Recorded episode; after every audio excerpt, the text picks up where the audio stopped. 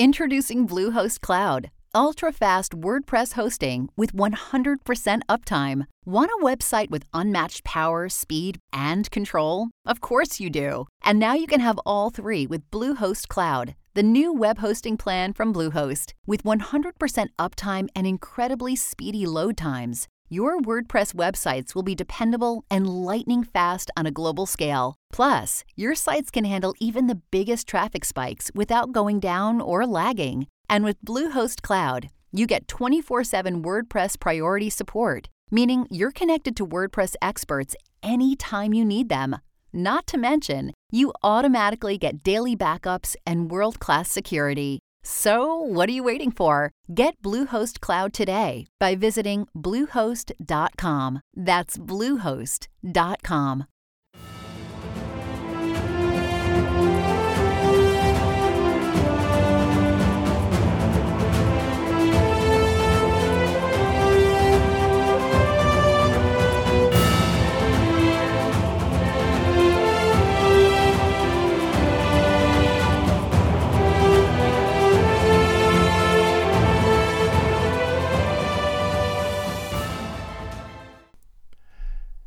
Do UFOs exist? Yes, they do, according to noted ufologist Stanton Friedman. And furthermore, our government does a great job covering up their existence. The following is a two part interview with nuclear physicist and legendary ufologist Stanton Friedman, who has authored a number of bestsellers on the UFO phenomenon and was the first civilian investigator to blow the lid off the Roswell UFO cover up. Mr. Friedman worked for years on classified government projects involving experimental aircraft and has devoted the past 30 years to investigating and sharing UFO knowledge. Besides having appeared in dozens of radio and TV documentaries, he has lectured at over 600 colleges and universities around the world. We are introducing this two part special as a prelude to our series, The Year of the UFOs, the first episode of which is called The Braxton County Monster which is following right behind this release by about a day. The quality of this interview is not as stellar as we would have liked, possibly due to Mr. Friedman's location in New Brunswick, but regardless of the scratches, you will find some very interesting conversation. We're introducing this two part special as a prelude to our series, The Year of the UFOs, the first episode of which is called The Braxton County Monster, which is following one day behind this release. And now, Stanton Friedman. Welcome to 1001 Heroes, Legends, Histories, and Mysteries.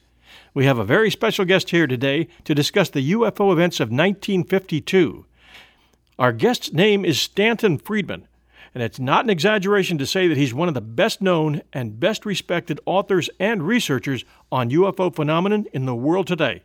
He's a nuclear physicist, author, and lecturer who has spoken at over 600 colleges and universities worldwide and appeared on literally hundreds of TV and radio programs ranging from unsolved mysteries to Larry King and everything in between.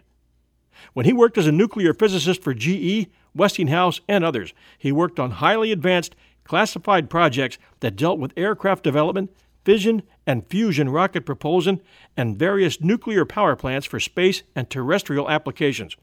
He has devoted decades to researching the UFO phenomenon and was the first civilian investigator to investigate the Roswell incident, breaking that cover up wide open.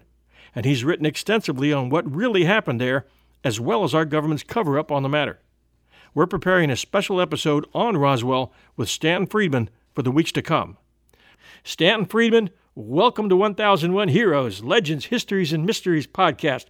We're very glad to have you with us today, and we're counting on you to give us the story on UFOs in 1952. Why weren't we told about the UFO wars over Washington? What went on? And how did all this connect with Flatwoods? Boy, all of that in an hour? it, it's I, found out about this years ago. I've been to Flatwoods three times. I have talked to a number of the witnesses. I spoke with Frank as recently as last week, and he would like to have come on today, but he's got a prior commitment. Uh, Washington was the center of the universe, you know, uh, from a lot of people's viewpoint. Uh, the question is often asked, why don't they just, the aliens just land on the White House lawn? Uh, you know, kind of a silly question. The White House is a no-fly zone, as a matter. Uh, you got to go back a little bit to understand that the Cold War w- was in action, and you know, it's the same thing with the Roswell incident happening. It was perfectly clear that there were alien visitors. We had wreckage, we had bodies, the, the whole kit and caboodle. On the other hand, you have to say, how, how did we dare to go public with that? We don't know what they want. We know that they have flight capabilities well beyond ours, but we don't know what their intention is or anything like that. So the, the, the, the country couldn't go public. I don't. I mean, I'm not one for secrecy. I had a clearance for 14 years. But there are times when you have to say it's the lesser of evils to keep the public out of the picture. And uh, we have a long history of doing highly classified work. In the process of making the A bomb, for example, we built a facility that was a mile long to separate isotopes of uranium. This is during the Second World War. And it used, I mean, a mile long, pumping uranium through filters and stuff. Uh, we were using 5% of all the electricity produced in the United States for that secret facility. And you can understand why we weren't going to say anything about that. And during the war, electricity was at a premium, so 5% was a lot to be used in secret on one project. So the stealth aircraft was built at a cost of $10 billion over many years. You can't tell your friends without telling your enemies. People say, why don't they tell us? They don't need to tell the Russians. Well, if they tell the American people, the Russians will know, or anybody else for that matter. There's no way to separate that out. It's a free country, people talk, et cetera, et cetera. And especially when you don't have a solution. Somebody says, well, okay, what do these guys want? We don't know. you know. So it, it, was a real conundrum for the government. And they had problems with where do we go from here? Also, we sometimes like to think, well, there is an, an alien race coming here. There may be 20 of them, for all we know, and they may have different agendas. They don't all look alike. You know, look look at the guys going across the ocean after Columbus from a bunch of different countries for all kinds of different reasons. You know, there's no simple-minded solution. What do these foreigners want? It depends on who you ask. You know what's going on. So, what I'm saying is, I can understand the concern with secrecy. The Cold War, let me give you an example of why we were concerned about secrets. Uh, in 1948, General Leslie Groves, who headed the Manhattan Project to develop nuclear weapons, was asked, How soon before the Russians have it? In 48. Uh, and he hemmed and hawed, and well, they've had a terrible war and blah, blah, blah. His best estimate was eight years. Nothing to worry about now.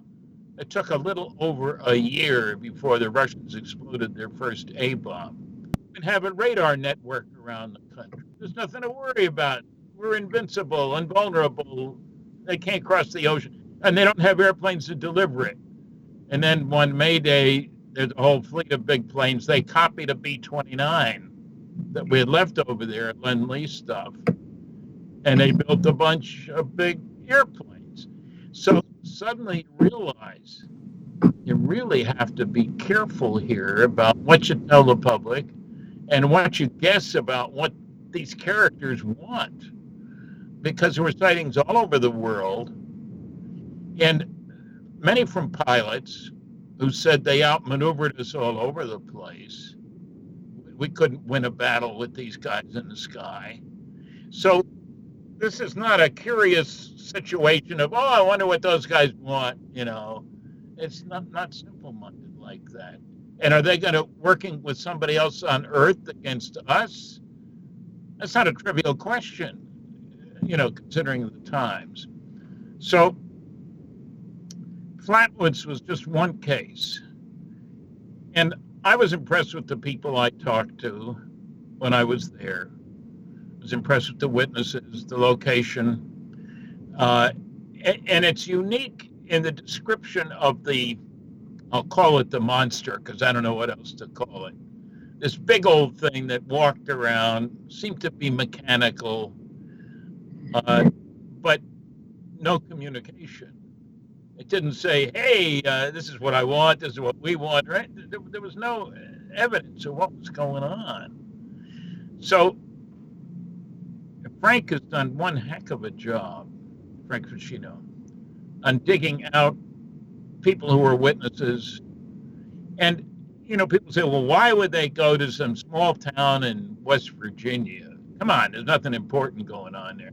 We don't know what might have been mined, whether their sensors had picked up information. Uh, maybe, maybe they're doing a survey. Uh, we really don't know. And when you're ignorant, you got to be careful what you say when you open your mouth. I mean, you know. Well, do you think that craft was in trouble when it went down and just looking for a clearing to land in, or do you think that they were in that area for a reason? Well, I think they were around that area for a reason, and they may you know, now we do aerial surveys. We do it. For mining, you put equipment on board an airplane and you fly around and, ah, radiation or whatever, you know.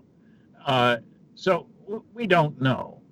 Ignorance. And also, were these some of the good guys or the bad guys? Or, you know, it's not a simple kind of thing like that.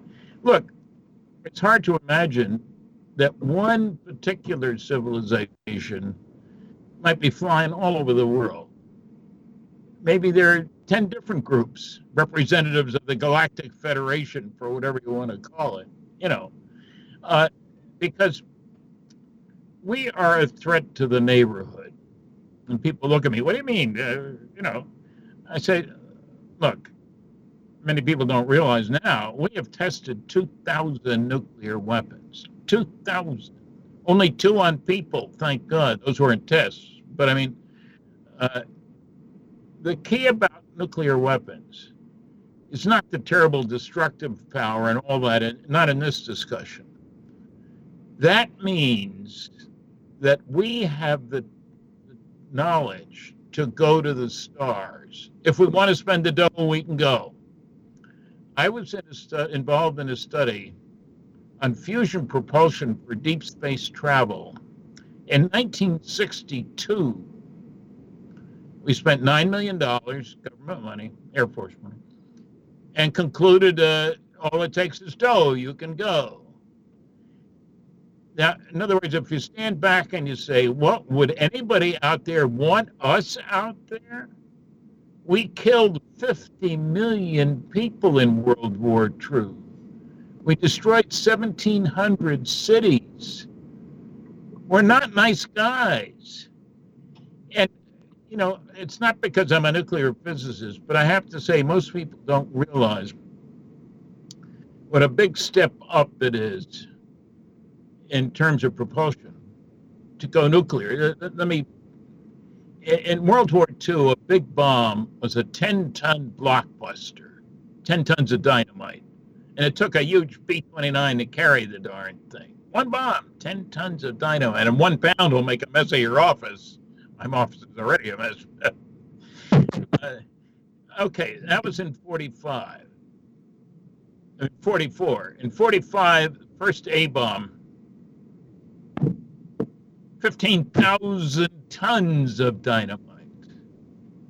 So you go from 10 to 15,000 tons the first H bomb, a fusion device, nuclear fusion.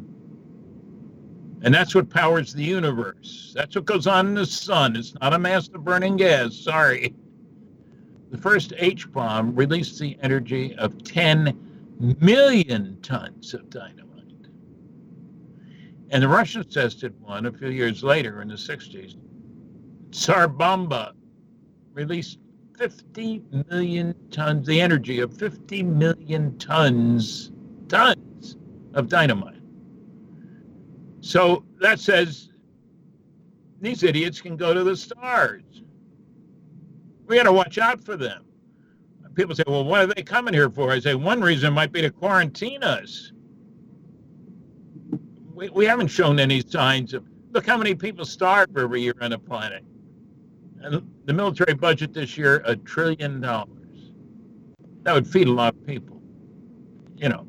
So what I'm saying is you need this larger perspective. It's it's nice for us ufologists to talk about, isn't it interesting that somebody's developed better vehicles and stuff?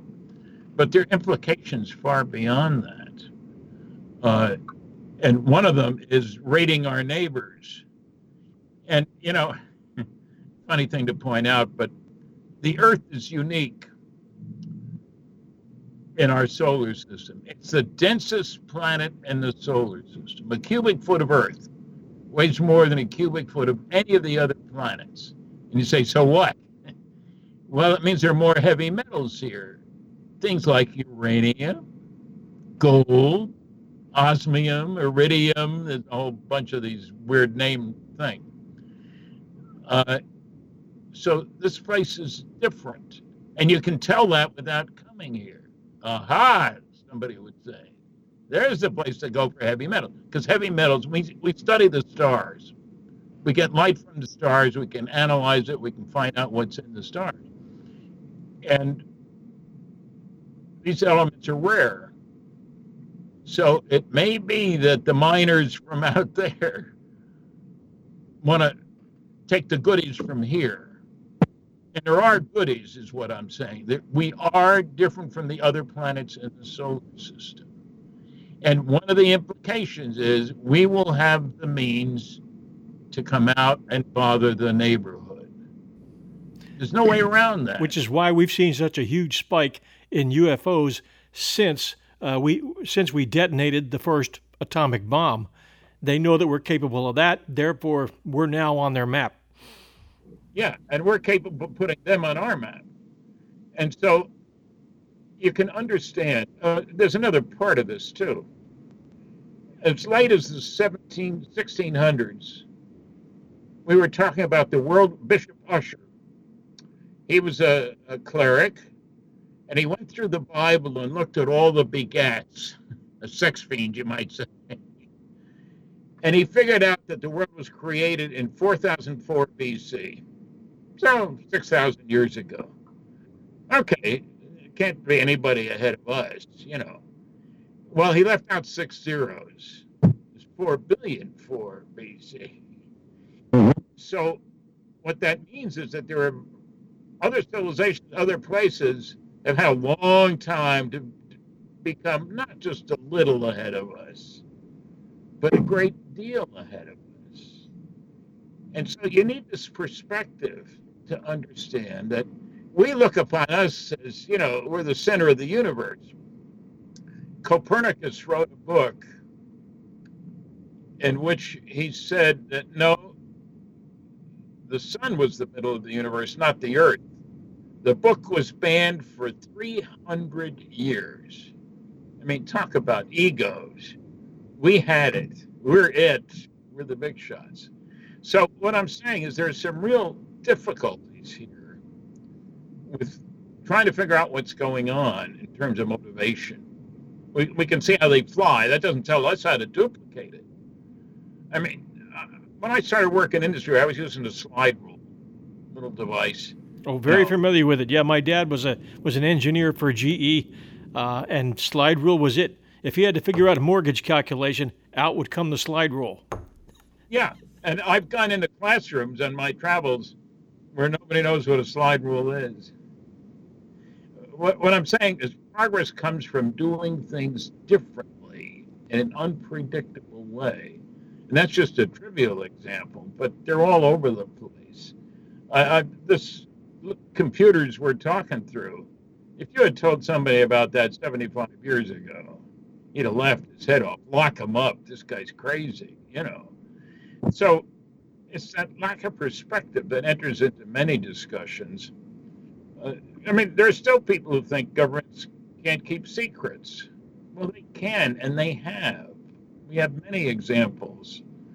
Uh, and one of the points, not to interrupt, but the one of the points you make is that if, if you try to understand why our government has been so secretive with respect to UFOs, a lot of that was maybe started with fear that we saw no positive gain for the United States government in being transparent about what we were seeing in terms of UFOs that could well have been a Russian UFO. So why should we announce that to the public and to everybody else? It was pretty much kept in the military and pretty much looked at as a, as being as keeping a defensive position. Let's stay quiet about this. Is is that correct? Well, I think so. And remember, uh, the aliens, as seen in the abduction cases and other stories, are typically small. So maybe they're working with the Chinese. They're smaller than we are. The only time I felt big in my life was walking around Hong Kong at a, at a mall I was bigger than everybody, and I'm not tall. I'm five, five nine and a half on a good day, you know. But what I'm saying is, this concerned with who are they going to work with? There are a lot more Chinese on the planet than there are Americans, You know, maybe there's a, a kinship. So there are a lot of major concerns. Now I talk about the cosmic Watergate and it's only to make people aware that just because the saucers haven't appeared on ABC News on the six o'clock news, the aliens, hi folks, here we are, doesn't mean they're not real, and doesn't mean that there aren't some legitimate concerns. I have a great deal of respect for Harry Truman, for example, and I think he had good reasons for going along with uh, the cover-up. I'm not, I'm not. I don't like being lied to. One of the documents I talk a lot about is the biggest study uh, ever done for the United States Air Force. Project Blue Book, Special Report number 14, got data on 3,201 sightings. This was done way back in 55. Done, it's interesting, done by Battelle Memorial Institute. Their name isn't in the report. The authors of the report aren't there. But there's the press release, which was given very wide distribution. The report wasn't, but the press release was. In that press release, they said, on the basis of this study, we believe no objects such as those properly described as flying saucers have overflown the United States. Even the unknown 3% could have been identified as conventional phenomena or illusions if more complete observational data had been available. No, that takes care of it. Well, when you get the report, the unknowns weren't 3%. They were 21.5%. That's not three rounded off where I come from. They did a quality evaluation of all the sightings. You'll hear many debunkers say, oh, the reason they couldn't identify sightings is there just wasn't enough data. You know, ignorance, not, not enough information. There's a separate category, insufficient information. 9.3% in that category. The better the quality of the sighting, the more likely to be unidentifiable. They're the only ones you're interested in. You know, 30 some percent of the excellent cases couldn't be identified, only 15% of the poor cases. So the quality says the better the quality, the more difficult it was to identify. That's scary Hope it was the other way around. Uh, I should stress that not only Blue Book Special Report 14, but there are normally four other large scale scientific studies that I talk about. And when I check my audiences, I find out that 95% of the people have read none of them. So uh, let me make clear where I stand. One, the evidence is overwhelming. Planet Earth is being visited by intelligently controlled extraterrestrial spacecraft. Some UFOs are alien spacecraft. Most are not. I don't care about the ones who are not. Uh, two, we're dealing with a cosmic Watergate. There's a great deal of data, blacked out documents, whited out documents.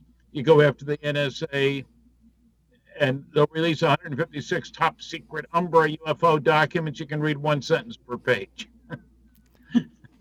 That's not releasing. the third conclusion uh, there are no good arguments against the first two. And the fourth is we're dealing with the biggest story of the millennium visits of planet Earth by alien spacecraft for purposes that we don't yet really know about. That's significant as far as I'm concerned.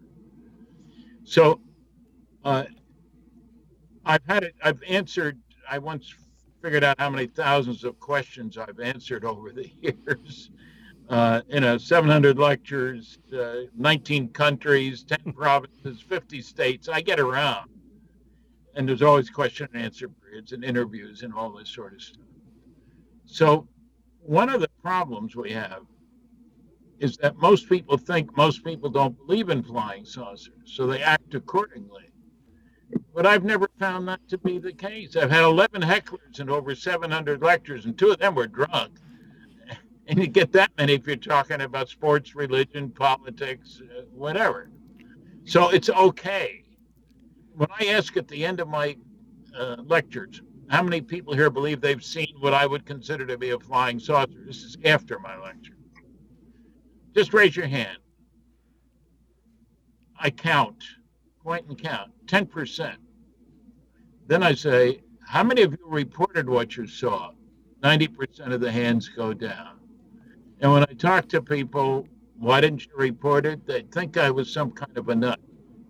So that's an important consideration and why I'm such a guy going around. I've written six books, etc., and doing the media stuff because I think people need to hear the facts and the data, not the mythology that comes from the nasty, noisy negativists, as I call them.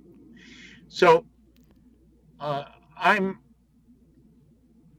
convinced that there's been a major shift in attitudes uh, in general. One of the reasons, something straightforward, when Frank Drake in 1960 talked about listening for signals because there may be beings out there sending radio waves, he was talking that there might be 6,000 places that could be sending us signals.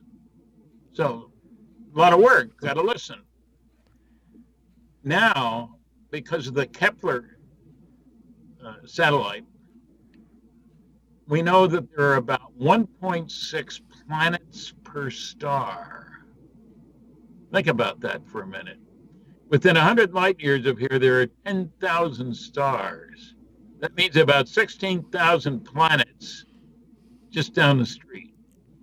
And the galaxy is thousands of uh, light years across. So our perspective has changed drastically. I don't run into anybody who says, well, there can't be anybody out there the planets all over the place. I'm not saying they all have life, but don't forget colonization and migration. Everybody's got to be concerned. What if there's a catastrophe? Where do we go next? So we got to find out about the neighborhood. And so our perspective has changed drastically in the direction of saying life all over the place out there, guys. Some of it more advanced than we are. What else is new? so it's that sense of perspective. If I had said there's 1.6 planets per star 60 years ago, lock them up, somebody would have said. You know, now that's what the facts indicate. So we, we need to take that into account. I also want to get your take on I think it was uh, I think it was Dr. Hynek, and it may it may also have been Carl Sagan, who believed that the the biggest reason that they don't believe in interplanetary travel is that the planets are so far apart that no one's propulsion system could get them from A to Z. And where do you stand on that one? Uh, Carl Sagan and I, incidentally, were classmates at the University of Chicago for three years in the same physics classes he came to my lecture at Cornell, and so uh, I'm sorry he's not still with us. The whole question of getting here from there, when if you start assuming that the next guy over is 500 light years away, that's one thing. If it, eh, I've done a lot of work on the Betty and Barney Hill abduction case, and there was a star map scene there. And a brilliant woman named Marjorie Fish built a whole bunch of three dimensional models and was able to identify the stars in the pattern. And the base stars, Zeta 1 and Zeta 2 reticuli, the constellation of Reticulum. Can't see it from here. You got to go below the equator to see it. Anyway, those two stars are an eighth of a light year apart, 30 times closer to each other than we are to the next star over. Secondly, this fusion propulsion thing. I, I, get people saying, oh, they can't stand the acceleration. I've had audiences, guests. I say a multiple choice question. How long does it take at 1g acceleration? That's the force of gravity right here, right? You drop something, it accelerates toward the center of the earth. Uh, at 1g, how long does it take to get to the speed of light? Multiple choice. 1,000 years, 100 years, 10 years, or one? How many think it's a 1,000, 100, 10, 1? Most people think it's a 1,000 or a 100. It takes less than one year at 1g to get close to the speed of light. Less than a year. Now, I can't do that in my car. But, you know, that's not what we're talking about. And so there's another, people want half an Einstein. Everybody knows Einstein said the speed of light's the limit. What he also said, which has been demonstrated in the lab, is as you get close to the speed of light, time slows down. Now, don't ask me why. That's the way God created the universe. Uh, you know, pick any reason you want. How much does it slow down? Well, it depends on how close you get. Well, as it happens, less than a year to get close to the speed of light, the Large Hadron Collider, that huge accelerator over in Switzerland there, accelerates particles to 99.999% of the speed of light. You can go out, come back, marry your granddaughter's best friend. I mean, that's how much difference it makes. And so one has to presume that any smart alien, he's, he's got a two stage system. Just we have aircraft carriers. Nuclear powered aircraft carriers can operate for 18 years without refueling. The little airplanes they carry can fly for two hours without refueling. You know, different systems. So when you start looking at the practical physics, there are two different environments. One in the vicinity of a planet like ours, gravitational field and atmosphere, which affects drag, heating, sonic boom production, all those other things, and an empty space in between. In that empty space, there ain't nothing getting in the way, man. You go fast, very fast. And so yes, it's a common argument. You can't get here from there.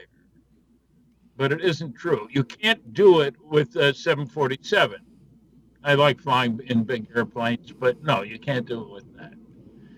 But there are a lot of things that it takes technological progress comes from doing things differently in an unpredictable way. If I told somebody that I would have a computer on my desk, and it's not a fancy one, that can do the things that it does. 60 years ago, they'd have laughed their heads off. I remember when I started working in industry, computers filled up a whole room. They needed air conditioning for the, the whole thing.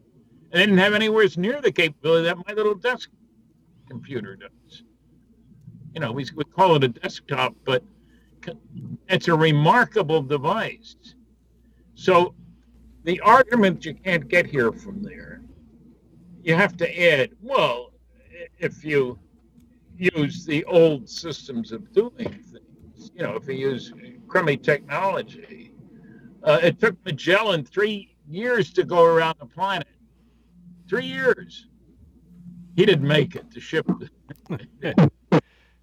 but the space station does it in 95 minutes. Wow. It's not a small sailboat. It's an entirely different device. You see what I'm saying? Gotcha. So we, we need to, I try to give the kids a sense of how much, how far we've come within my lifetime.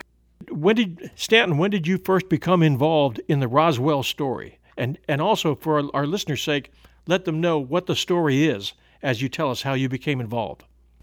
Well, the, the basic story is that there were, was a crash of two flying saucers, for want of a better word, in New Mexico in 1947. It's called Roswell. That was the nearest town. Now, the debunkers forget to tell you Roswell was a special place. Why? It was the home of the 509, the only atomic bombing group in the entire world. In the world. They dropped the bombs on Hiroshima and Nagasaki. They tested two more in the testing thing two years later. So uh, I, I, had a, an astronomer in England say, well, why would anybody go to New Mexico? There's nothing there but sand. There is a lot of sand in New Mexico. and I said, have you ever been there? Well, no. Then you don't know that two of the three nuclear weapons labs in the United States are in New Mexico. That all our early advanced rocketry was done at White Sands Missile Range in New Mexico. So uh, one of the reasons these things are there is there aren't many people you don't set off bombs and rockets when there are a lot of people around. It's not not good for the property value. It wouldn't work too well in suburban Philadelphia. no, no, not at all. So I heard about it. Uh, a colleague and I were talking to a man in San Francisco where it had a good sighting. I was living in California at the time, and uh, he said, "You really ought to talk to my mom. She had it." Great report. Lydia Sleppy was her name. So I got her number. I called her, and she had a good sighting. She was in Roswell, and they called to report it to because they didn't have a wire service down there uh, to Albuquerque, where they had connections and all that sort of stuff. And they were talking about it on the phone, and uh, they were interrupted by the FBI. Discontinue this conversation. Okay, what she says, what should I do? And discontinue the conversation. You know, that's when I first heard about it.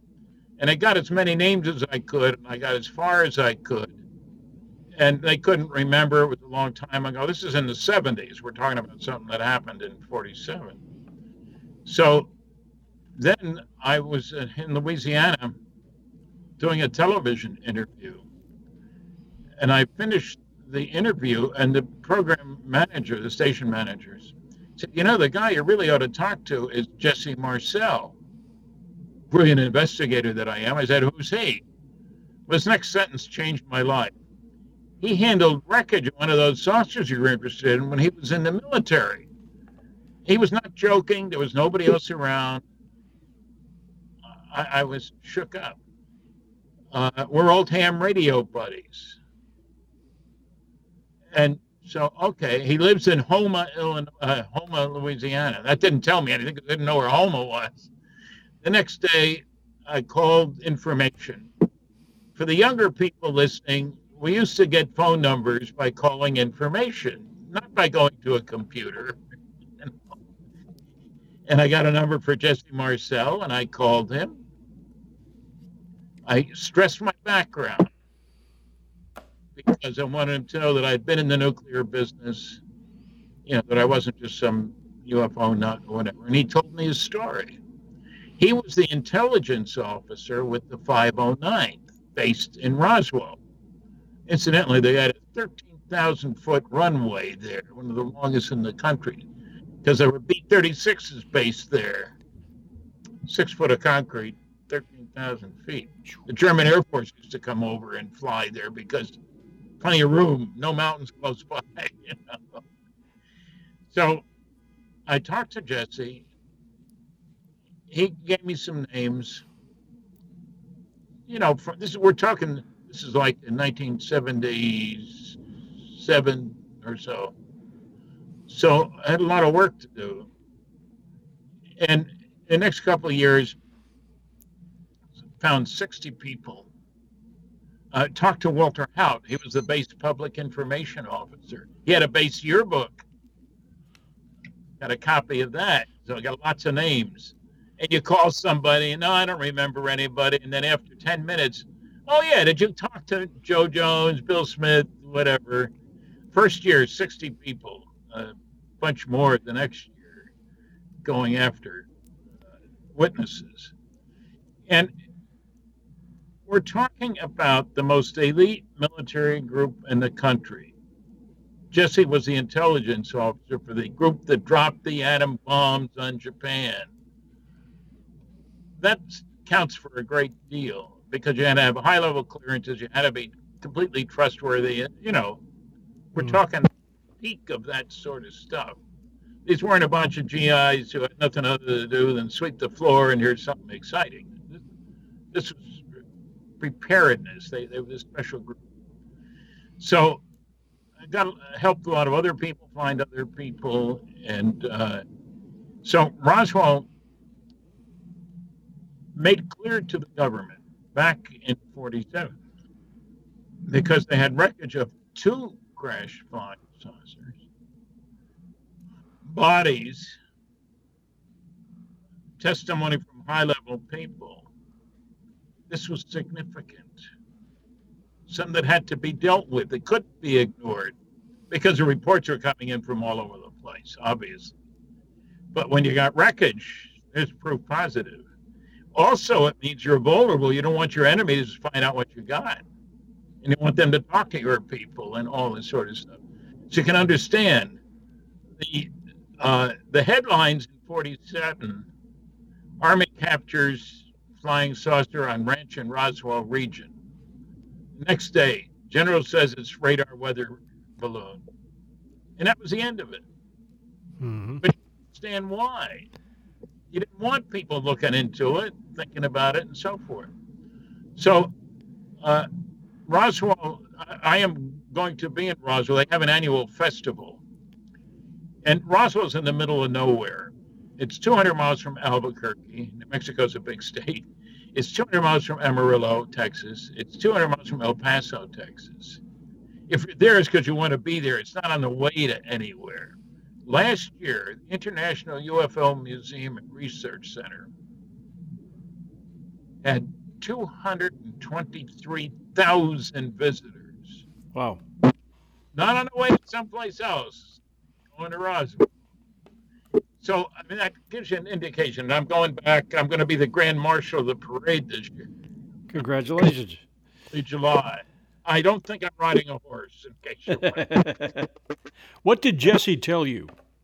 What, what did what did Jesse share with you? Jesse Marcel. Jesse told me his story. Uh, a rancher came into the sheriff's office with some wreckage it, er, there'd been an announcement that there was a reward being offered. This is in 47 now. Uh, and he stopped at the local store there. I mean, he they, they went into Roswell, talked to the sheriff. The sheriff sent him to the base.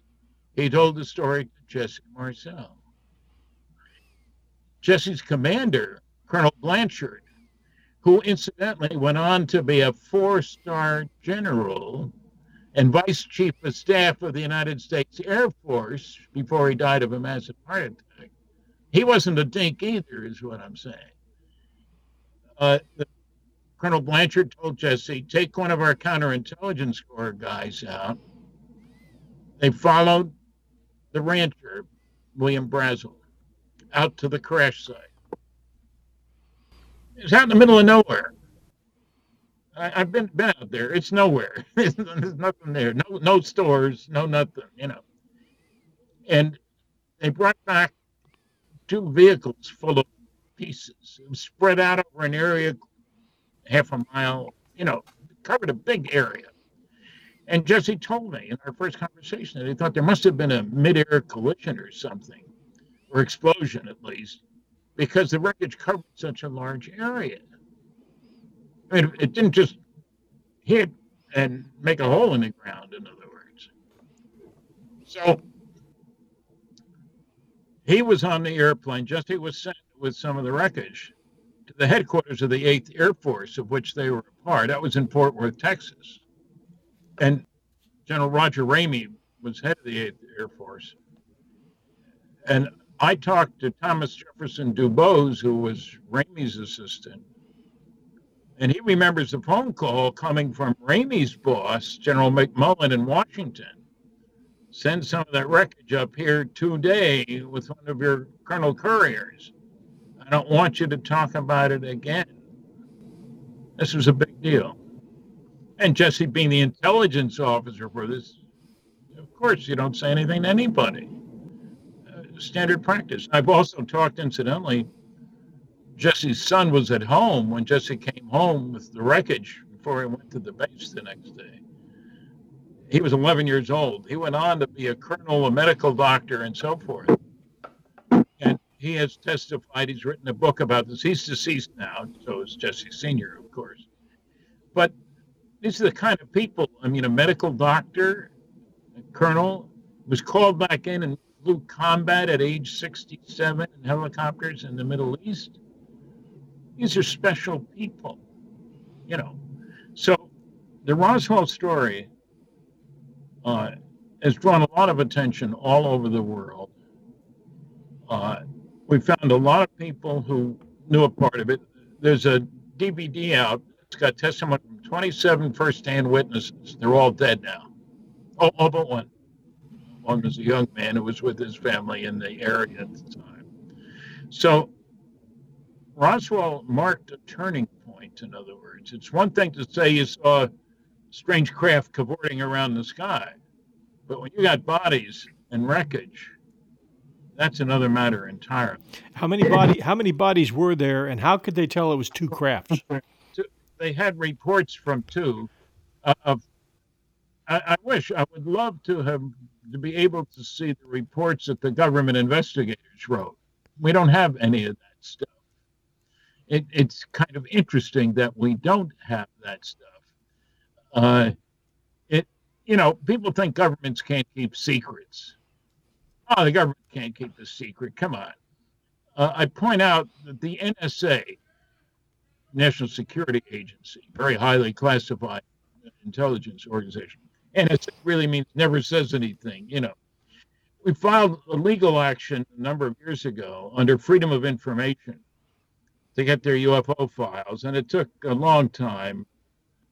They finally uh, released some. You could read one sentence per page on 156 pages. Everything else is whited out. We've been after the CIA for their under freedom of information. We got about 900 pages of stuff up through secret, mostly blacked out. It took uh, several years beyond that to get the top secret stuff. And you can read five words a page, six words a page, stuff like that. So, and what's really funny is somebody filed another request for a set of those papers. The NSA said, uh, gee, we've looked and we can't find those. We can't make a set for you. That's frustrating. the, the, skeptics will tell you again and again there's nothing to see here. There's no such thing as, as UFOs. There's no such thing as visitors from other planets. If there were, our government would tell us, and no, our government's not hiding anything. And yet, when you go to these reports and you've got 600 pages and 598 of them are redacted, what are we supposed to believe? Well, look, I had a clearance for 14 years. I don't even have copies of some of the final reports I wrote. It had nothing to do with UFOs, you understand. Radiation shielding for nuclear rockets, nuclear airplanes, stuff like that. All kinds of, it was very interesting work until they canceled the program. Which I've worked on more canceled programs than anybody. Of course, the government can keep secrets. And I, I have people tell me, well, the wives of the people, I'm, I'm a supporter of the Majestic 12 group. We got some documents which said this group was set up to deal with flying saucers. Named the members of the group, a very outstanding group of scientists and military people and so forth. And uh, I, I, get people who don't seem to understand that governments can and do and should keep secrets. I'm not saying this secret should be kept. I'm just saying that's the reality of the matter. Like it or not has nothing to do with it. And the basic rule again, you can't tell your friends without telling your enemies. And people say those guys would have talked to their wives. I never told my wife anything classified. Be breaking the law in the first place. And it'd be stupid. I can't control what she says, and how would she know what's important and what isn't important? Uh, and people look at me sometimes. I mean, husbands don't talk to their wives. No, darn it, they don't. I mean, that that's the rule of the game. I, I once had to carry my own slides to a conference. I was giving a presentation, and they weren't ready for the courier who was going to official carrier of stuff. And I was they so they sat me down, scared the heck out of me about how do I had to take care of those slides. And they don't go in the trunk of the car when I'm got the rental car at the other end. They stay with you. And I was so glad to get rid of that stuff you wouldn't believe that's the way things are. And I, I, have never talked to anybody. I've talked to lots of people had clearances who gave any indication of ever telling their wife anything classified. It's the wrong thing to do. The penalties are severe. So Roswell was the beginning. It's not the only crash. There have been others. But it certainly told us that there was something very exciting, very important, potentially dangerous going on. And who knows how many uh, things we've learned from the wreckage, for example. I was surprised to find out that I was looking at some work on uh, special magnetic materials, and I was surprised to find out, oh, the original work on that was done at Wright Patterson Air Force Base which is where the wreckage went. Uh, can I prove a link? Of course not. I don't have the document that says it. They keep coming up in all my stories, whether it's the Kecksburg UFO bell or anything else that that landed. Apparently, the pieces went to Wright Wright Patterson Air Force Base, and the and the the rumor, and I won't go long on this, but the rumor with the Kecksburg UFO, which is one of our past episodes, was that that was created by the German contingent of the German scientists that we brought over immediately after World War II, changed their names, and had them working for us at Wright Patterson on uh, rocketry propulsion. Wernher von Braun was one of those guys. Yep. Yeah.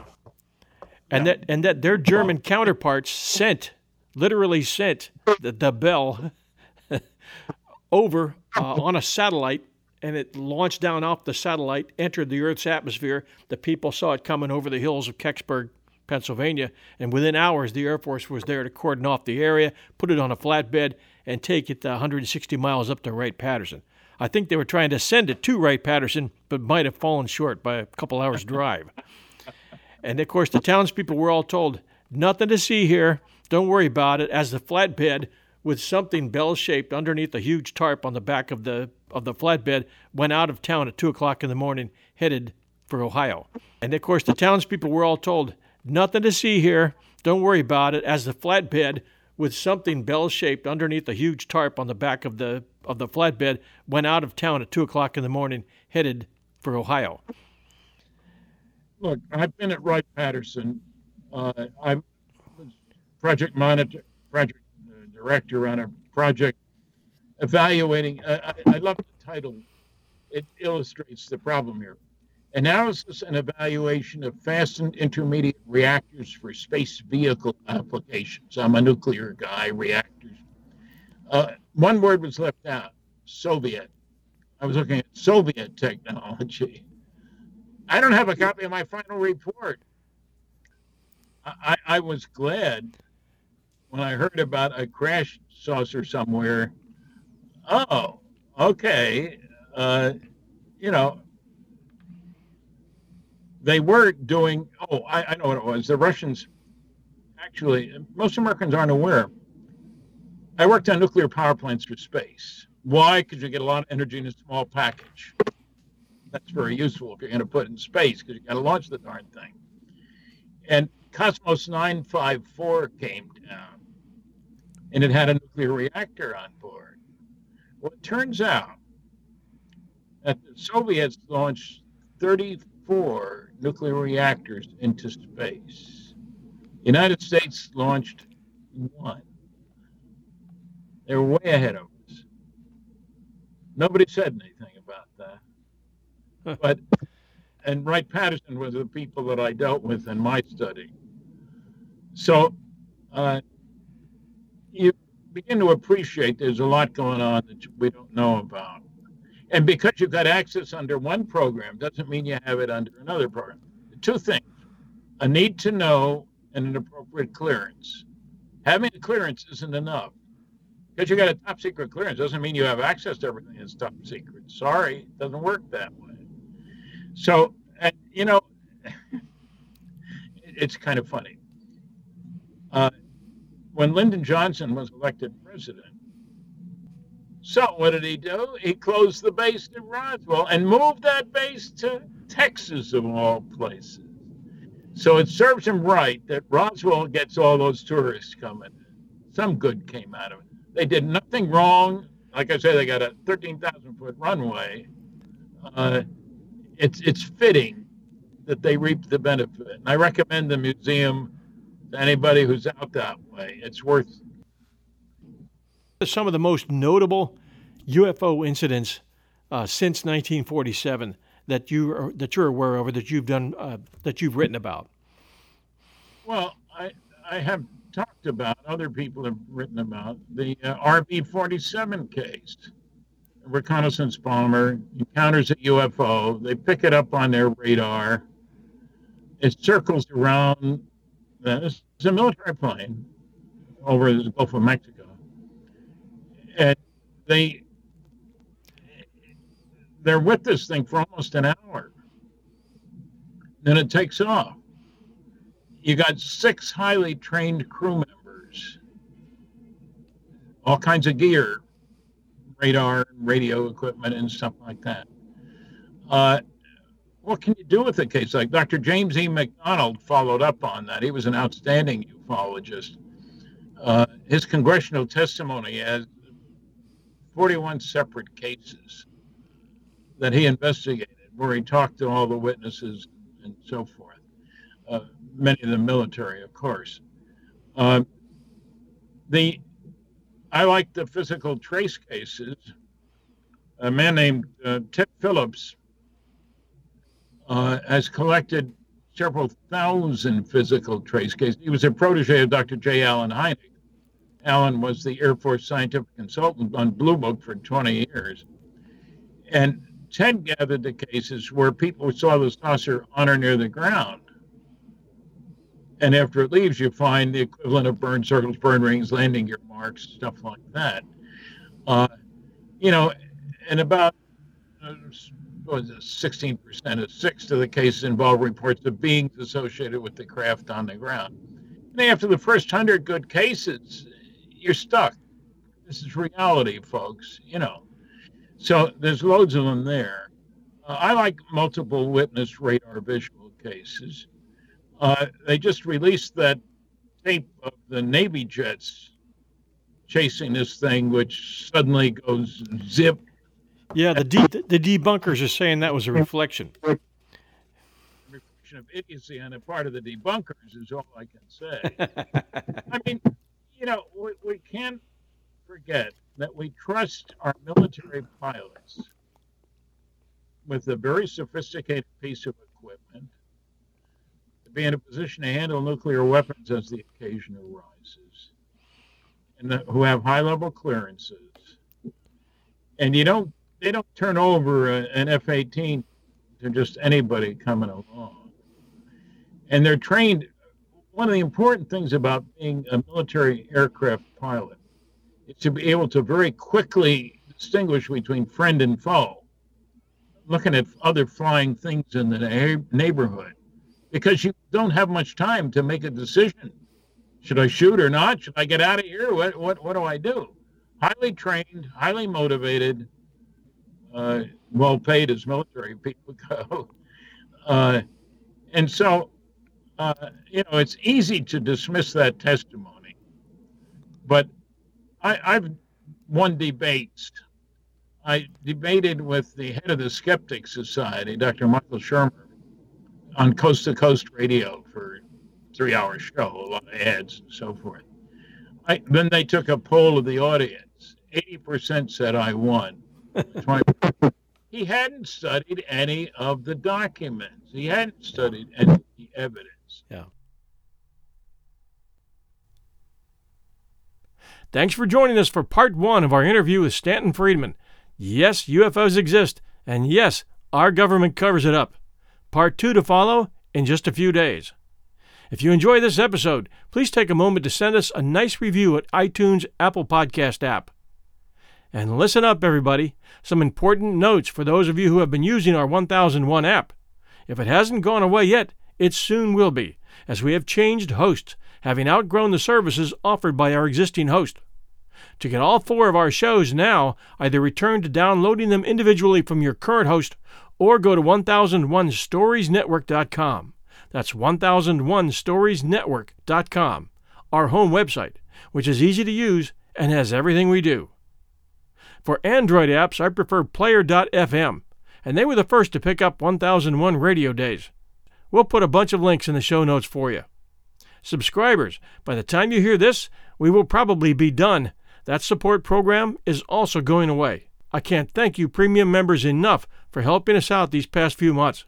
I enjoy your emails and suggestions, and I hope they keep coming. You have all become a part of the support staff here. We're making the shift right now to digitally placed advertising, which covers our entire inventory of over 300 episodes. This was a great move for us because, unlike some shows, our back catalog is very active. Well, I went long, but I wanted you to know that everything is in a growth mode and we're having fun here with never a dull moment. Please take a few minutes and send us some creative reviews for 1001 Classic Short Stories and 1001 Heroes, Legends, Histories, and Mysteries. Until next time, this is your host and storyteller, John Hagedorn, and this is our story.